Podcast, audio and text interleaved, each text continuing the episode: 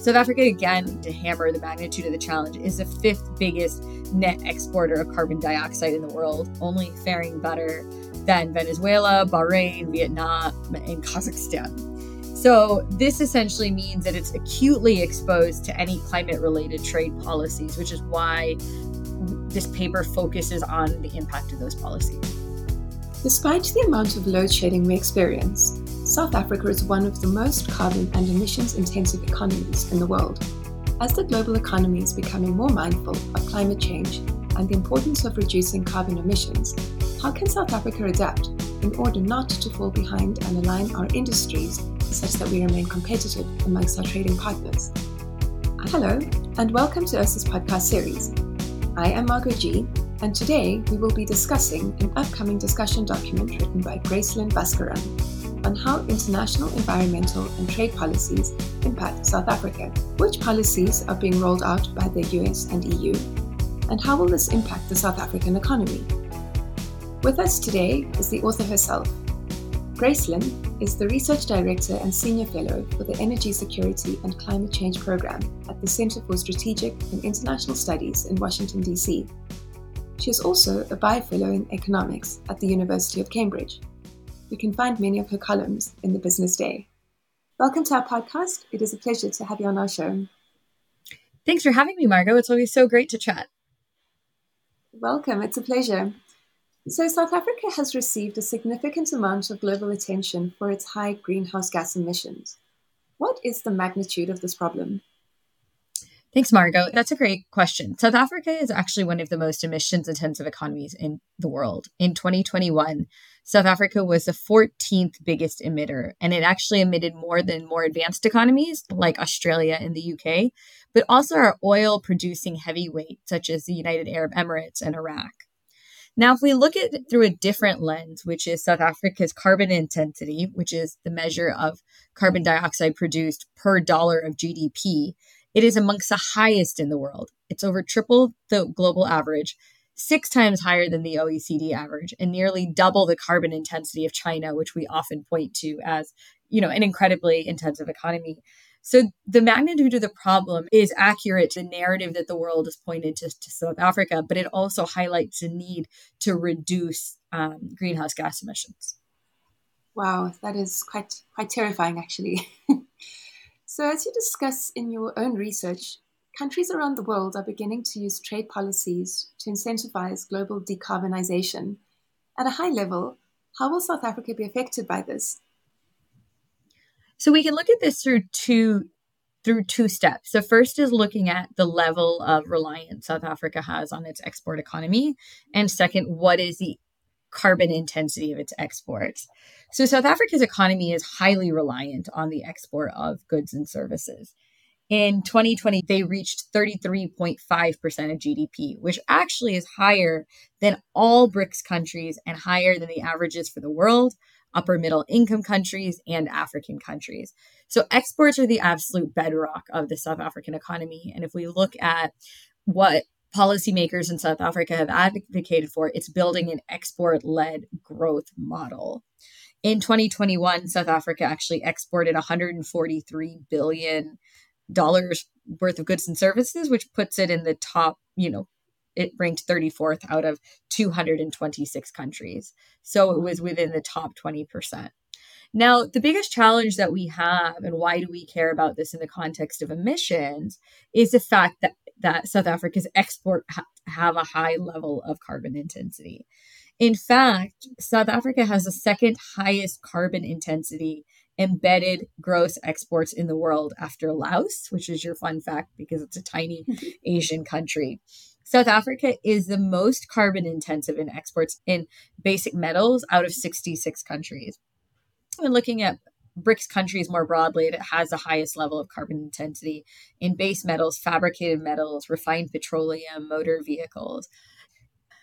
A good way to look at this is actually that South Africa's carbon intensity for motor vehicle exports is triple the, the intensity of imports, which means that it becomes highly vulnerable to any sort of policies that are that apply consequence for having high carbon in- intensity.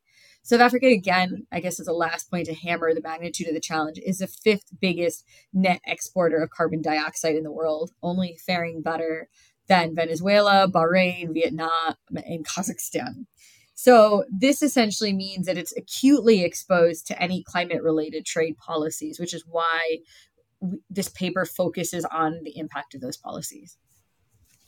Wow. So, in your research, you identify three policies that are being rolled out by the US and the EU in an attempt to apply pressure on trade partners to reduce carbon emissions, and rightfully so. How has South Africa's trade with these partners changed over time, and which industries depend most on these trade partners now?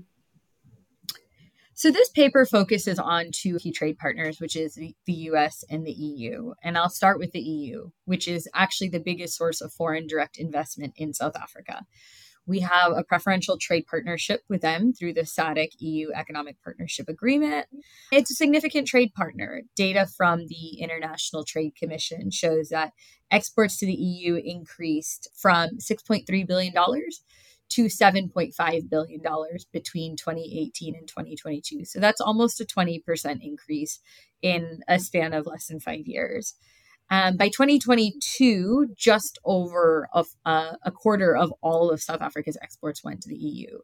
Now, the big challenge with this, which we, well, we can talk about more, is that a large share of these are going to be affected by these climate policies. So, for example, the EU imports nearly 60% of South Africa's vehicle and component exports which will be affected by any sort of ban on internal combustion engine vehicles that use gasoline and petroleum. And as of now, that's all South Africa produces. When we look at agriculture, which is going to be affected by farm to fork, 44% of South Africa's dairy produce, 52% of its fish, 26% of its fruit and vegetables will be affected or, or, sent to the EU, which again will be affected by farm to fork. And then there's the carbon border adjustment mechanism, which South Africa is highly vulnerable to the effects of. And if we, again, if we look at it, about 35% of aluminum, 27% of chemicals, et cetera, will be affected by that in this paper, I calculate roughly that the sum of South Africa's exports to the EU that will be affected by the three policies amount to about 12.9 billion US dollars, which is a significant wow. amount of money, particularly for an economy that's been struggling for a while. The US is a, a little bit of a different narrative. The primary, right now, the primary avenue would be vehicles. Um, However, over time, the amount of vehicles that South Africa has exported to the US has declined. The US is a big trading partner. It is the fastest growing trading partner that South Africa has between 2016 2022. Exports increased by 92.6%. However, the majority of those are in minerals and metals, um, which at, at, this point we don't see any policies that will affect those.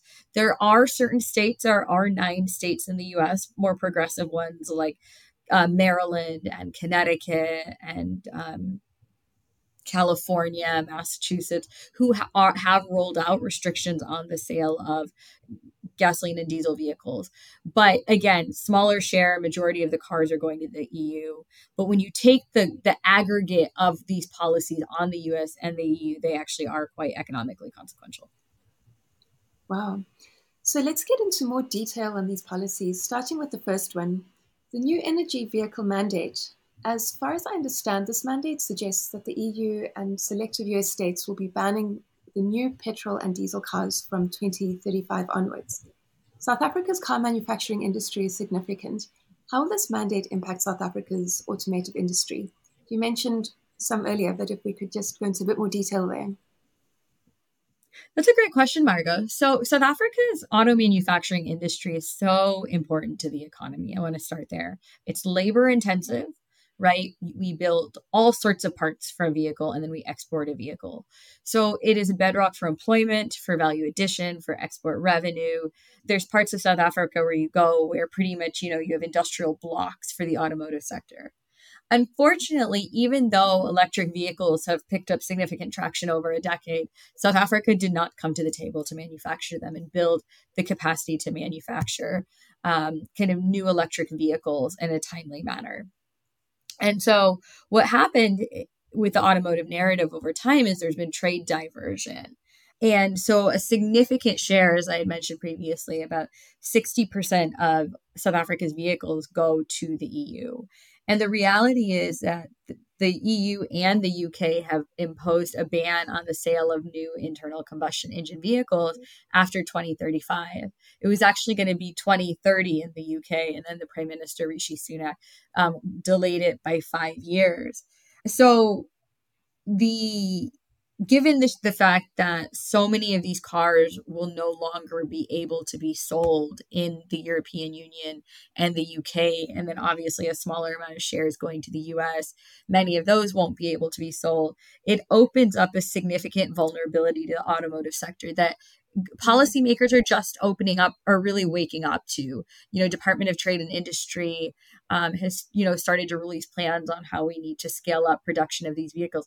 But it's quite late. It's 2024 yeah it's it's concerning and hopefully we can adapt quickly but if we can't this will definitely impact broader broader economic issues Tell One of the challenges too, Margot, is I think that electric vehicle rollout in South Africa is probably pretty att- unattainable in the short to medium term because of income inequality.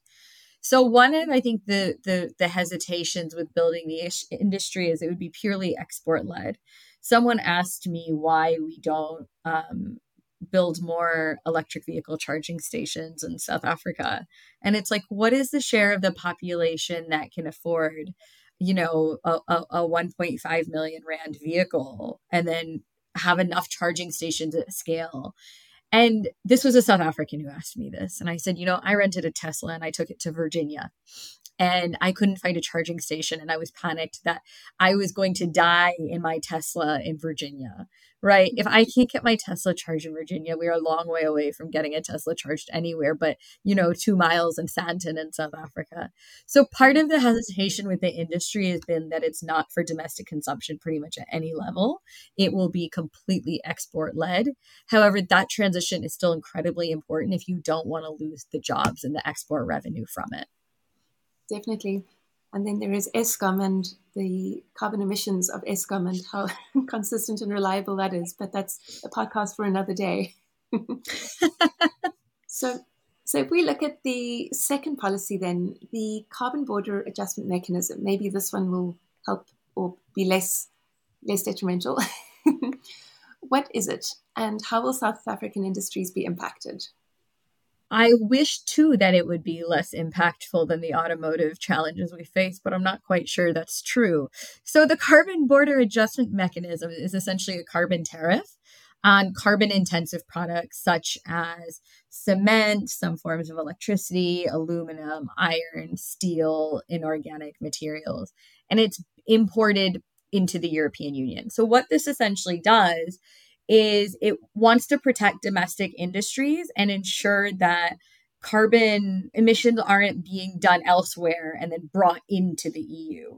So essentially, it's to reduce carbon leakage as well. So it's designed to disincentivize high emissions production processes globally, right? By applying a tariff to it. Now, the primary impacts of the CBAM will be on some of the sectors I mentioned earlier. So, aluminum, cement, electricity, fertilizer, iron, and steel. Now, UNCTAD did a really fascinating analysis in 2021, and they identified the countries with the largest volume of exports to the European Union in sectors targeted by the carbon border adjustment mechanism. And South Africa ranked number 10 globally out of, I don't know, what do we have, a few hundred countries in the world? Wow. Only one position behind the US, which we see as this industrial giant. Approximately $3 billion in South African exports will be affected by the carbon border adjustment mechanism, with the bulk of that impacted being concentrated in aluminum, iron, and steel, as well as um, to a slightly lesser degree in inorganic chemical sectors. In 2022, it exported, I mentioned some of these numbers earlier, but 35% of aluminum, 18% of iron and steel, 44% of organic chemicals, all to the EU. So South Africa is highly vulnerable in sectors that are directly impacted by the carbon border adjustment mechanism. And the really the only way to make those less emissions intensive and to reduce the penalty that will be applied to those sectors is to reduce um, you really need to get off of a coal a, a coal based kind of power system because that's a bulk of where the emissions are coming from. So the carbon border adjustment mechanism is a really big challenge. And I guess my last comment on that, I was at New York Climate Week speaking, and there was a really fantastic speaker from the Presidential Climate Commission in South Africa there. And she said, look, we're in a little bit of a chicken and an egg situation because when the carbon border adjustment mechanism kicks in, it's going to be crippling for public finance. Think about all that export revenue and tax revenue that the government collects.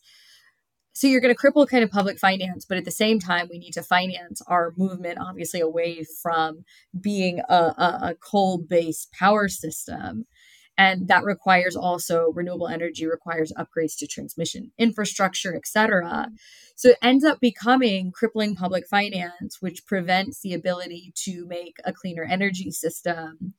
And then how do you break that cycle now I don't know, everybody has different feelings on this, but since you're talking to me on the podcast, I guess I'll give you mine. and come back mm-hmm. just later if we want, which is really that maybe there needs to be a delay in implementation for some countries. The problem that South Africa faces for most policies is that it's not low income, it's upper middle income. So they don't qualify for exemptions through things like the CBAM for being low income. Um, but the question is, is there a, maybe a tiered way to ap- approach the carbon border adjustment mechanism to give countries like South Africa like a lag, you get an extra five years before implementation? Mm-hmm.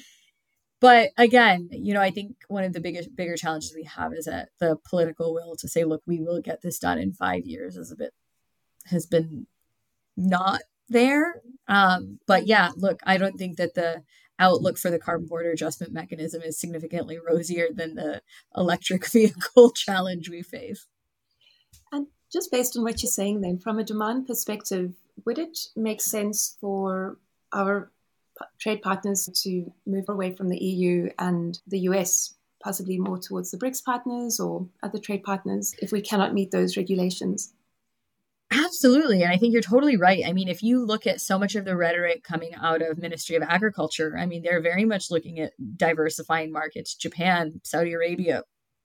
Um, they've sent, you know, delegations to these various countries to recruit new off takers, right? Um, so I think that's exactly it. Is I think South Africa is already taking measures to de-risk its um, exposure, particularly to some of these policies, but it won't be equally easy across sectors. Farm to fork is quite easy because South Africa produces a lot of food, and as climate change escalates, there's going to be a lot of global food shortages.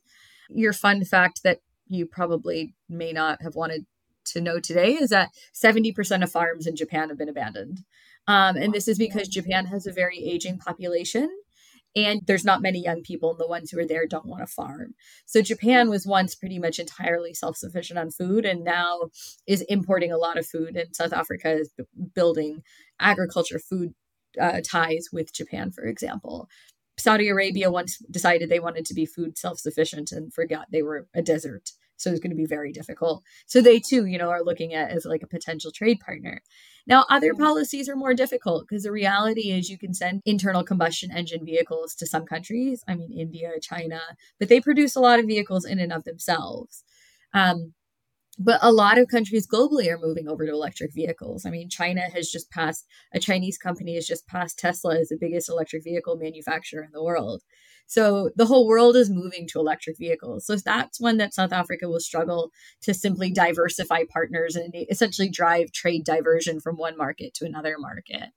And then when we look at the carbon border adjustment mechanism, it's a little bit more complicated. It's somewhere between the agriculture challenge and the, the car challenge, and that you can send, for sure, you can send some of these goods to other, I mean, you can even send more to the US, right? We're not penalizing those yet. I think those punitive measures will come in the next couple of years.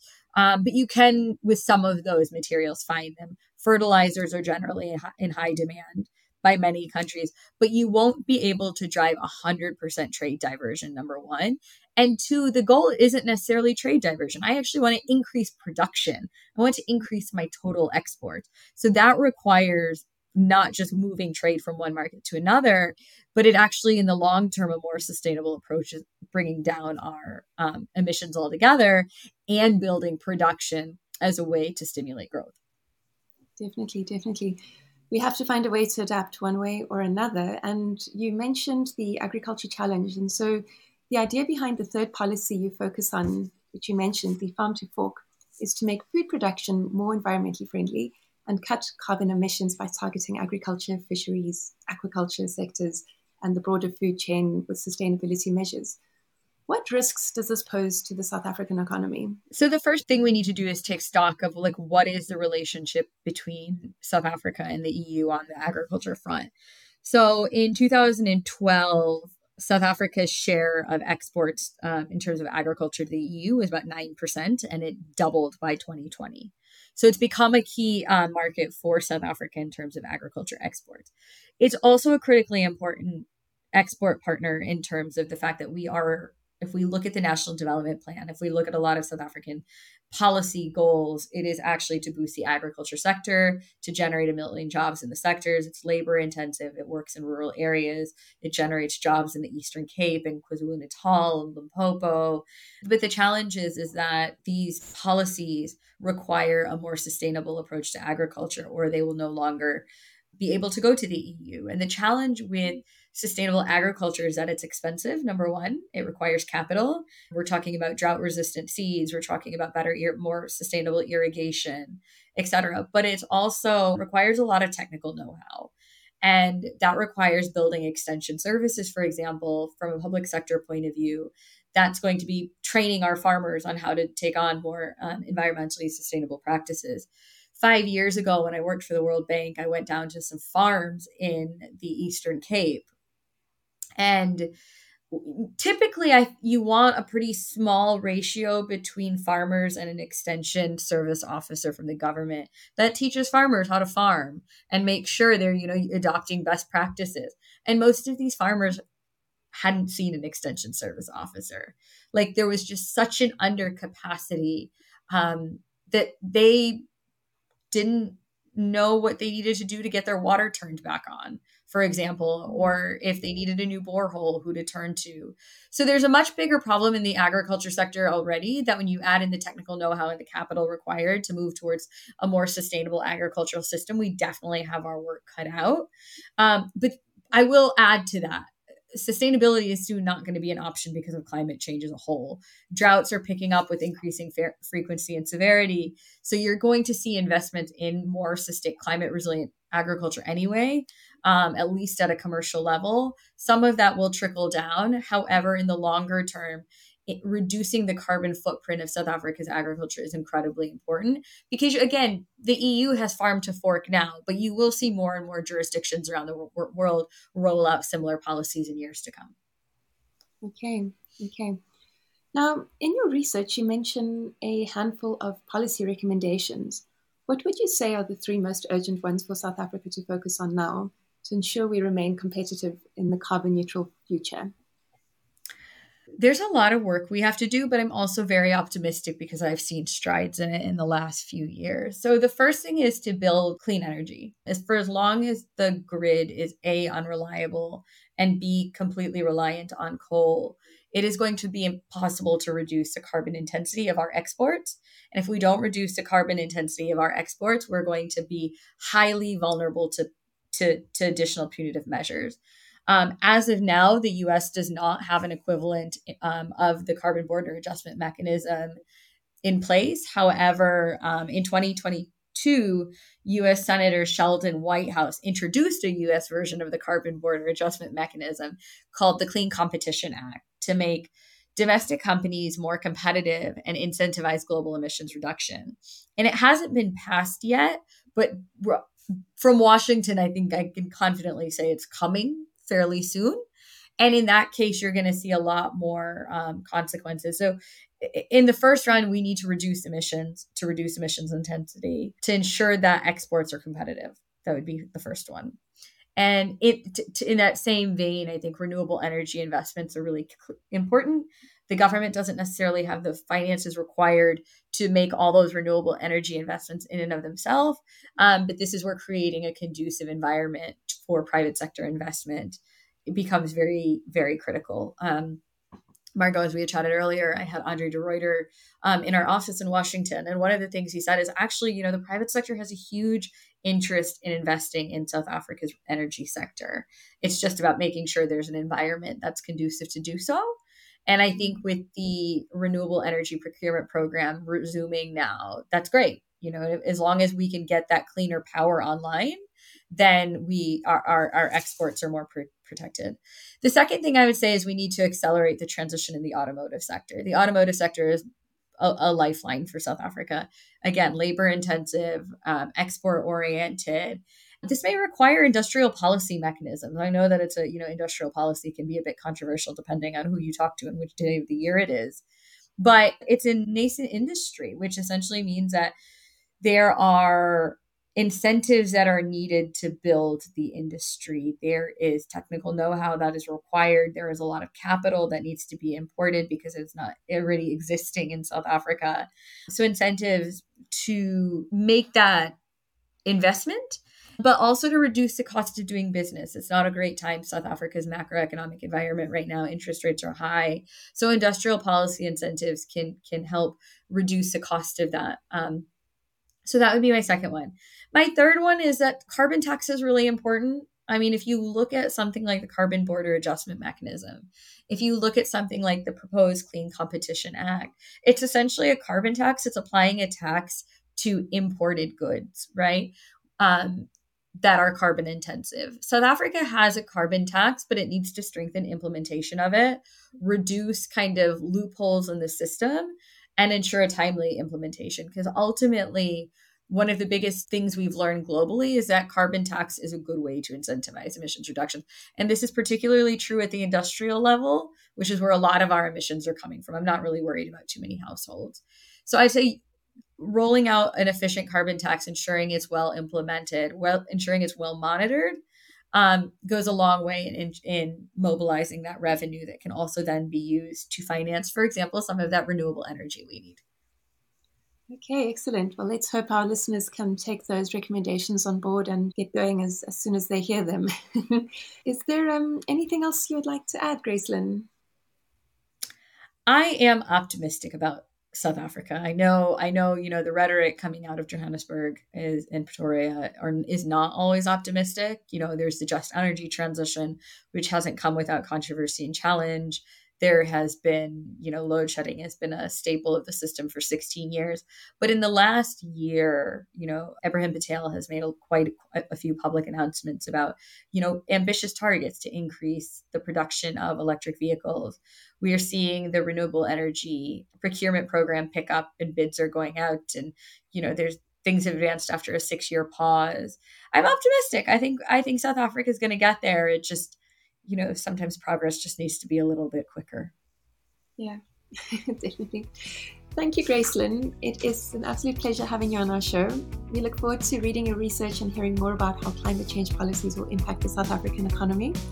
And this this research that we've discussed today will be coming out and published on ERSA's website, as well as yeah, it'll also be published on our website at the Center for Strategic and International Studies on our energy security and climate change program. Okay, great. And uh, thank you so much for that. We look forward to reading it. I'm Margot G, and this is the ERSA podcast series. A big thank you to our listeners. And if you haven't yet, please follow us on our social media channels. Till next time.